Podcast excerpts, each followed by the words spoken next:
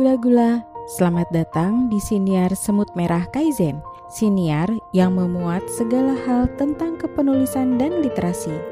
Di bulan Juli ini, setiap hari kita akan berbagi cerita sosok inspiratif dan catatan dari para semut dusun non-fiksi. Selamat menyimak!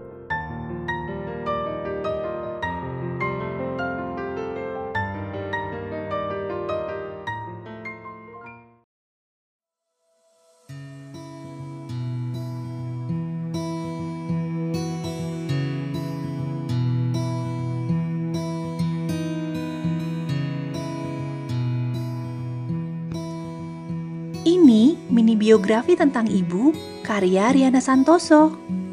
Siapakah dia? Semut Nirma akan membacakannya untuk gula-gula. Selamat mendengarkan.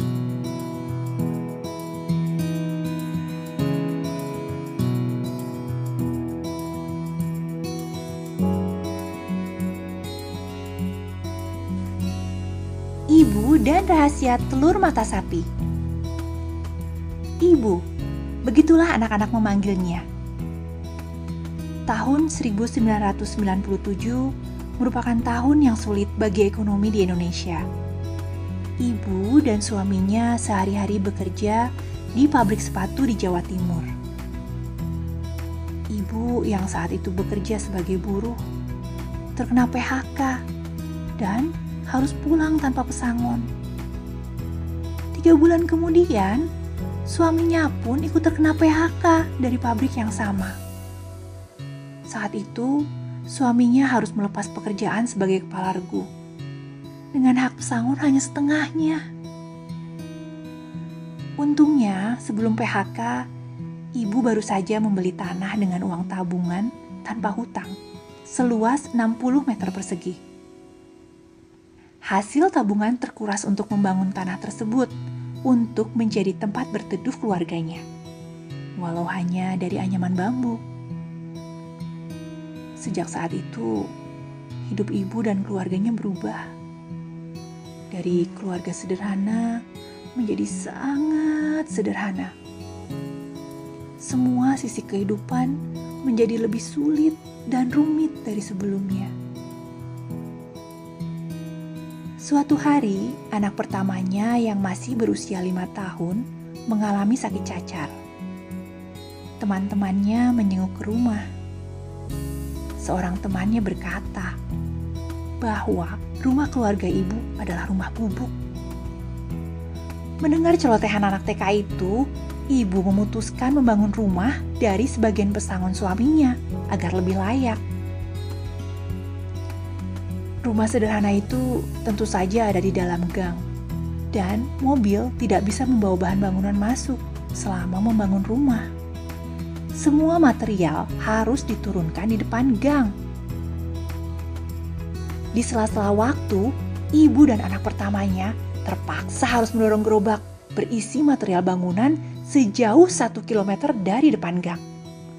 Semua dilakukan hanya karena satu alasan, berhemat. Tahun berganti tahun, berbagai pekerjaan pengganti telah dilalui ibu.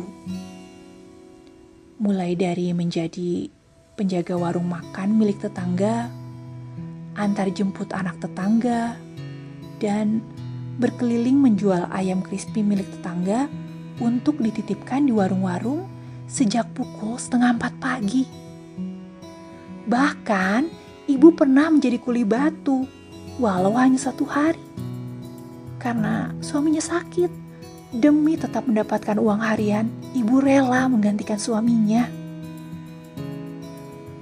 Ibu juga tidak dapat memberikan hiburan mewah, tapi ibu memberikan banyak waktu bercerita dengan anak-anak yang mungkin saat ini menjadi hal mewah bagi anak-anak lain.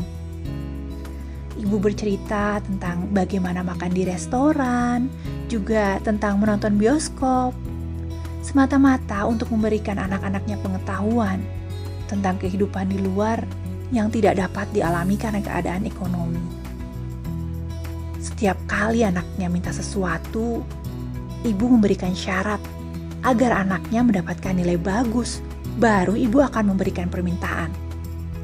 agar ibu punya waktu cukup untuk menabung.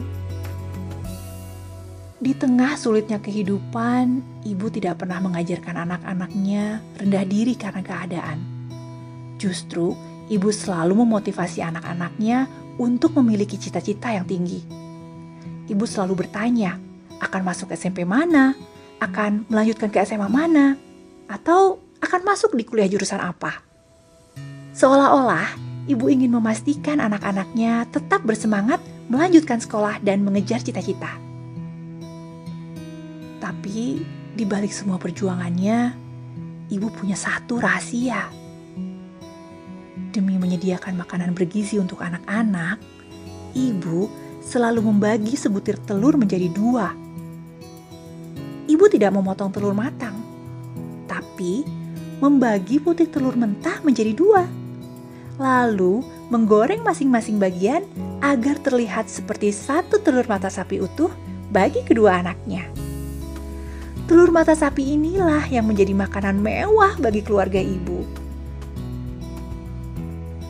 Perlahan, kehidupan keluarga ibu semakin baik dan ibu tetap menjadi sosok yang sederhana.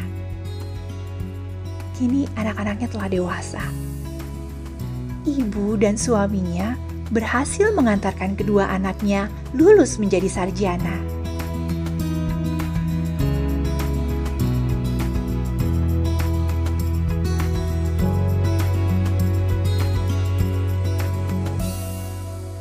Demikian cerita inspiratif hari ini. Sampai jumpa esok hari dengan cerita inspiratif yang lain. Salam literasi.